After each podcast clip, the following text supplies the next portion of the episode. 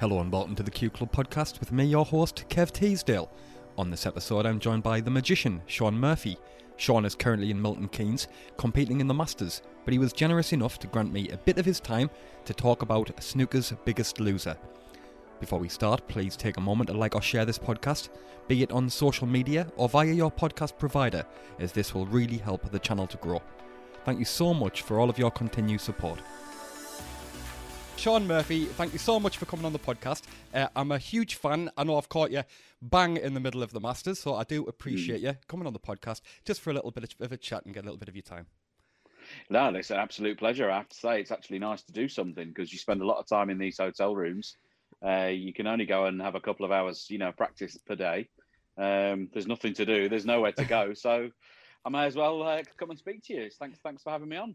No problem. I know that I was speaking to a few uh, of the snooker players in the last competition. They said they, they had to book out time to get a little, just a little bit of a slot to be able to get on the tables, and uh, especially at the beginning of the competition when it was, you know, it was hectic, first come first serve, and they had to basically you had like a marker to put your name in to try and get in. What's it been like down there at Milton Keynes through the Masters? I think there's obviously a lot less, lost, lost a lot less of you there.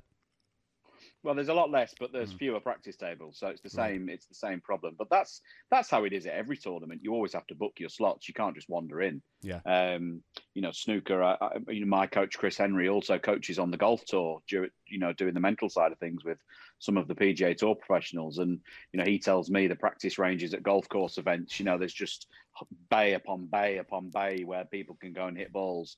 We unfortunately don't have that thing, so you yeah. always have to uh, book your slots in advance. That's not a new uh, phenomenon, but um, certainly since COVID has struck, everyone's become, you know, everyone's had to become a bit more rigid uh, with how that works. Uh, World Snooker have got, you know, one-way systems in and out. Everything gets sanitized between sessions.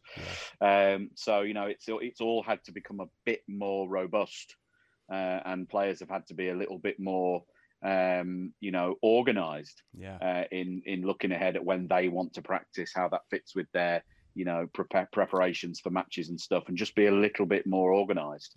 And uh, that suits some more than others. Speaking of golf, have you been managed? Have you managed to get yourself out? Because I know you're quite a, a, a good uh, golf a sport fan, a golf fan. Yeah, no, a big golfer fan. Uh, you know, I play as much as I can, but you know, I just haven't played at all. Really, I, you know, my mates and I we managed to get out for a few socially distanced games. Of course, it's always socially distanced because they're always in the trees and I'm always down the middle. But uh, no, seriously, in all seriousness, um, no, I mean it's it's just been an absolute terrible time, hasn't it, yeah. for everyone? And all things like that of just you know one minute the golf courses are open, next minute they're shut. You know, it's just very very difficult to to know where you are with anything at any one time. So they've gone away, they're in the shed, and who knows when they'll. Uh, see the light of day. well, Christmas seems like uh, ages ago under the circumstances. Now the world being the way it is, was it nice to get to spend a little bit time with the family? Because I know you're little and still still really young, relatively young. Yeah, it was lovely. Yeah, ah, it was lovely, and um, you know, even even getting woken up early doors in the mornings by the two kids, you know, you know, it was quite nice. I mean, especially yeah. having been here for three months almost, mm-hmm. you know, just turning over every morning. I only get up in the mornings now when I'm away to watch Frasier. There's a Frasier double bill on Channel Four, uh, and uh, you know, if I miss it at nine o'clock, I can catch it on plus one. But you know, that, that's the only thing that gets me up when I'm away. So uh, it was nice to see the kids. It was nice to see Elaine and spend some time at home. And actually, because of uh, lockdown rules, you know, we had a very, very close knit Christmas. It was our first year in our new home. In our new home, and uh, the pressure was on us to host everyone. So when the government in Ireland, which obviously had different rules to the UK, when they said you can't have anyone, we were like, you know, that suits us fine. um, we're actually okay. So it was nice, and we we had what we wanted to eat rather than what everyone else wants to eat, and uh, it was nice. Did, did you just go like full out? Was there was it just did it look like a grotto in there, or were you able to go a little bit less less like the low key? Uh, we would be fairly low key anyway, but we, we had the normals. You know, yeah. we did all the proper stuff. You'd have definitely known it was Christmas. But some of our neighbours, some of our neighbours went, uh, you know, a little bit more into it than we did. But uh, the kids drive it really, don't they? You know, especially with young children. So, yeah. you know, what they're into, we do what they want. Really, the house obviously once Santa had been, the house was full of Hot Wheels stuff. So uh, you could barely see the Christmas tree. It was just full of Hot Wheels tracks and cars and circuits and stuff like that. I think we're gonna. I'm perhaps thinking of changing my career from a snooker player. I'm gonna be a, a YouTube Hot Wheels track builder, um, and see where we go with that. So around also around New Year, you see a post from MC and all around nice guy Phil Seymour, which gave you an idea. So I heard you give him a call. Yeah, well, what happened was I knew that I knew the weight had been creeping on myself for some time. You know, especially here in lockdown, whilst competing. You know, you sat in the hotel rooms. There's nothing really to do. Yeah. I'd completed Deliveroo and Just Eat, and I just thought, you know, I need to do something with my life here. But I I need that sort of end goal. Mm. I need an end date. I need a reason.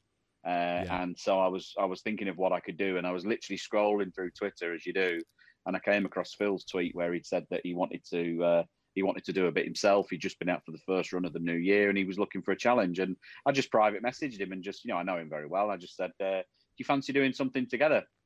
Uh, it wasn't like I rang him out the blue yeah. and said, uh, "You need to lose a bit of weight. Do you want to do it with me?" It wasn't yeah. quite like that. Yeah. And uh, yeah, we just agreed to to do something together. You know, we came up with snooker's biggest loser. Mm. Literally, see who can lose the most weight between now and the start of the World Championships. And um, we we decided to combine it with two good charities. Obviously, mm. Kitchen for Everyone in York, which is a charity very close to Phil's heart. Living in York, he's done yes. a lot of work with them, and the Jesse May Trust, which is World Snooker's partner as well. So yes, it was uh, it was uh, hopefully the worst, the absolute worst case scenario is that we get to the eve of the World Championships. We've both slimmed down a little bit, and the two charities have made a few quid. So, you know, it's a win-win for us. One of but the... we now do we now do actually have to go and lose some weight. So that's the thing. Like one of the things I've enjoyed uh, the most so far is the banter on the social media banter between yourselves. Now I've seen everybody's getting involved. Neil Robertson was talking about pizza boxes outside your room, and Phil wanted us to ask you about um, the sweets at the tournament office and the um, apparent donuts getting taken to your room. Now I know a lot of this is in jest. What do you reply to that one? Well, the donuts were for the staff here at the hotel because they've been so accommodating. I did buy them, and they were they were on my person for a period of time, but they weren't for me. I can absolutely swear. And the girls on reception here at the hotel will vouch for me. Uh, I don't know what Neil Robertson's game was. was uh, these spurious allegations with no factual basis at all. There's, there's, a pizza box in the hallway, so it must have been Shaun Murphy's. I mean, I, you know, I'm the only person who's ever eaten a pizza in this hotel. Of course, Phil's got his uh, spies uh, out. I think Phil's got his spies out, and they're trying to discredit you, Shaun. I think. Well, it's not the first thing that's been said about me that's untrue. I have to say, it's not the, it's not the only uh, false story out there about Shaun Murphy, but uh, it is false. And uh, yeah, unfortunately, I have to come clean. Uh, Phil uh, you were sent some uh, bait and you took it uh, for poor Donna. You know, she sent out this tweet that I'd been in and ravished the sweets. It was all a bit of a setup. We just wanted to see if we could get in Phil's head, and of course we did. It was a big bite. There was a big bite on Facebook. I saw it. Wasn't there?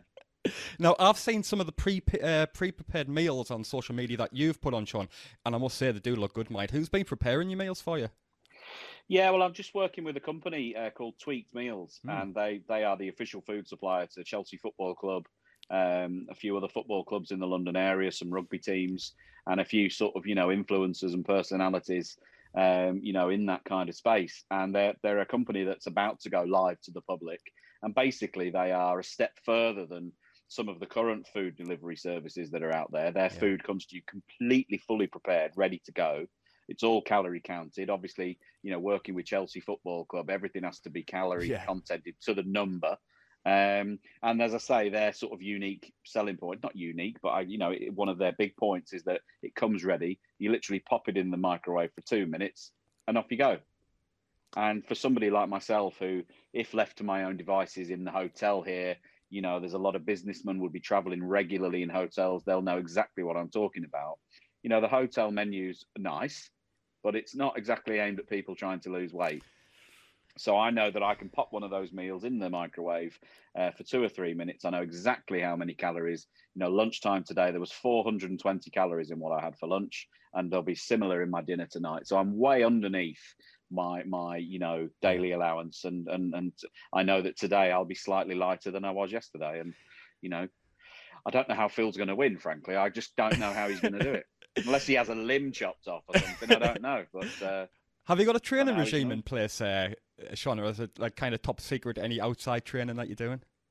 To be honest with you, the, the training is um, I'm not quite ready for it yet. I think if you're carrying a bit of extra weight, Um, it's just actually it's prohibitively difficult. You know, it's not that you it's not that you well you're just a bit behind everyone else and you'll get there. It actually hurts and there's bits yeah. of my you know it hurts your knees or you know I had it before where I was running. You know when lockdown started last year, mm. I used to go out running a little bit for a few weeks, but you just get some some idiot on Twitter saying, "Oh, I just ran past you. You need a sports bra or."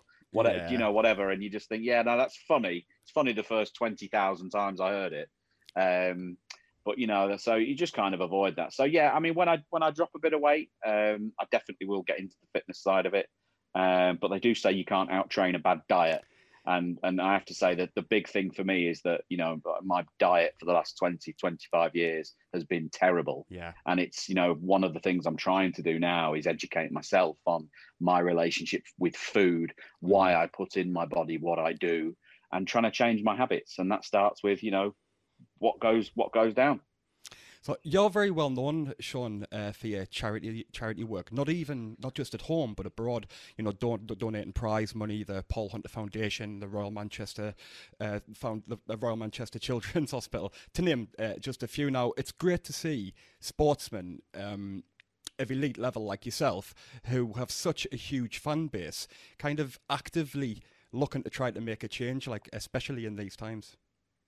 Yeah, well, I think I think first and foremost, you know, you know, everyone at the moment is struggling, aren't they? I don't yeah. know anyone who isn't struggling. I don't know anyone who's thriving at the moment, and that goes for charities as well. You know, yeah. charities aren't getting the donations; they're not getting that getting those um, charitable aids that they would have been doing in the past. And of yeah. course, they they still have to crack on. They still have to go. They still have to look after the people they serve. So, you know, I think we've picked two really good charities here. Um, I'm going to add to it myself. You know, I said the other day on my Insta stories that uh, from now on, every century break I make until the start of the World Championships, I'm going to put £100 aside for the charity. And if I do happen to flick a 147 in, I'll increase that to 500 That's something I used seventh. to do. It'll be a seventh, yeah, well, there. Yeah, well, unfortunately, on, the, on, on, on recent form, it might not cost me that much. but, uh, but it's something I used to do with Royal Manchester Children's Hospital. That was a really good initiative, and that caught the public's imagination. I got the idea from uh, Phil Mickelson in the golf. He, I think he still does it. He donates yeah. five hundred dollars for every birdie. Um, I think to maybe military wives or something like that. And um, I just think it's good. But I think we've seen, you know, uh, for for all the bad press that some celebrities and sports people get yeah. these days, I think you see people like Marcus Rashford stepping yes. up to the plate, using their platform. You know, I'm certainly not the only person doing it, and there are people doing it far and above the level to which I can give you know we're we're not footballers we're not tennis players golfers we don't have that kind of revenue to to be able to spread around but um, you can only do your best. And uh, we're you know as i say the worst case scenario here is that when we get to the end of our challenge we'll we'll both be able to give these charities money they didn't have before. And as i say that's a win-win now, I will leave a link to both of the charities and the GoFundMe page. They've raised, I think it's have raised almost two thousand pound up to now, and I think it was only a thousand. So you've got double that, and you're not, not even halfway through January. No, absolutely. I mean, we we we we, we thought we would achieve the target of a thousand. I think we were quite modest with that. I mean, I've never set up a GoFundMe page in my life. I didn't know what I was doing. Knocked it up in 15 minutes, but um, you know, I think we thought we would surpass it. But I don't think we we blitzed it in 36 hours. Yeah, and I think we were like, wow, this is this has really caught the imagination of people out there. They were backing us, supporting us, and I, I spoke to Phil. I said, you know, we actually better lose some weight here. You know, you and I now. we better go and do it and that's kind of kept us honest. But yeah, we're up to nearly two grand now, so we've yeah. you know we've gone way past our initial target, and I guess our hope is you know we haven't really set a number, but yeah. you know I just keep trying to urge people that you know although we have gone past where we started, um, you know, every single pound, every single penny does make a difference. These are charities who are having a direct effect on people's lives. There's no agencies involved. There's no middlemen. There's no high paid executives going to be taking their percentages. This money's going to go directly yes. to the people who need it. And so if people can give, we're urging them to, you know, please give generously. Uh, lastly, congrats on Monday. Uh, to say that you were trending on Twitter um, after the fourth frame would be an understatement. yeah, um, I must. It just went up. The Twitter went absolutely crazy, and I was like, "Yes." And then I watched it. I mean, I've had a few people say, you know, I you, you tried to play safe on the black, and I, and then I saw your interview, and it said, you know, no, you felt so embarrassed because of what you did with the pink that you thought, mm, "I've got to go for this now." Mark won't. Uh, he won't be too happy if I don't try it at least. I just felt to be. I felt so embarrassed having fluked the pink. You know, I tried to knock the pink up and down the table and put it near the black for safety. You know, I was in a terrible position. You know, it was a quite awkward scenario, and I hit it. I thought, oh no, I've got it all wrong, and the pink went in the pocket without touching the sides. I was like, oh no. So then I was embarrassed. Really, I put my hand up, and then I'm now faced with the black down the cushion, but I don't know what to do with it. The safety shot was was almost impossible. I couldn't really see what to do. So I just thought, well, you've just potted a ball very similar to this, albeit by accident. Yeah. Um, but but you know, you've just so you know, let's let's let's have another go and see if you can. I couldn't believe it went in. I couldn't believe it. I mean, you're known for your exceptional long potting, but that black off the top cushion was a, a little bit special yeah, I mean, I, I wouldn't like to work out the odds on them, but I'd say that's like a one in twenty shot. You know, yeah. you know, you wouldn't pot you wouldn't pot many of those shots. I mean, you used to see those types of shots all the time back in you know the nineties and eighties. The pockets were massive, of course, yeah. back then. You know, the balls used to sail in, but you wouldn't see many of those shots now on a star match table. They're going down the rail like that. It was uh, you know, probably not a one in a million, but maybe one in twenty. so big game tomorrow. You're playing uh, Stuart, defending champion. You have a really good, um, a good game together. You and uh, Stuart. You always seem to go right to the right to the like the final game. The last last few times it's been like a 9-8, 9-8, um, which is always a great occasion. And uh, yeah, I'm sure everyone's looking forward to that match without a doubt. I think our games are very similar. I think we're both good scorers. I think yes. we both play the game. You know, I think we both try and win matches rather than waiting for our opponents to make mistakes. I think we both try and win from the front. We go for, you know, our chances, go for the long pots, try and score in one visit. And I suppose, you know, you look at our CVs, you know, they're fairly similar. Um, you know, he, he's obviously the defending champion this week, a former world champion as well. You know, the CVs would be, you know, somewhat similar. And yeah. so I guess that, you know, our games are, uh, you know, are probably, you know, they complement each other to some degree. And, and that's probably why our, you know, matches have been so good and so close in the past.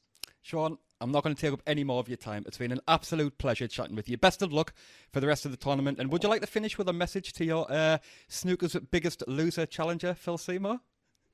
Well, as I say, I mean, you know, I, with the support of everyone that I've got, I've got everyone here at the hotel on my side, Phil. everyone in Milton Keynes wants me to win. I think the majority of people on social media want me to win. And, and I've done it before, of course. They know that I can do it. Um, Phil, unless you chop a leg off or you're going to lose an arm, I just don't see how you can win, mate. Nobody, nobody would mind if you dropped out now. If you decided it was too much of a job, you didn't want to face the humiliation, you can walk away now. Shaun, thank you so much. Thanks very much. I really hope you enjoyed this episode and thank you for taking the time out to listen. I welcome feedback from my listeners and would appreciate it if you could give this channel a star rating, leave a review, or both, as this would really help the channel to grow. Join me next time on the Q Club podcast.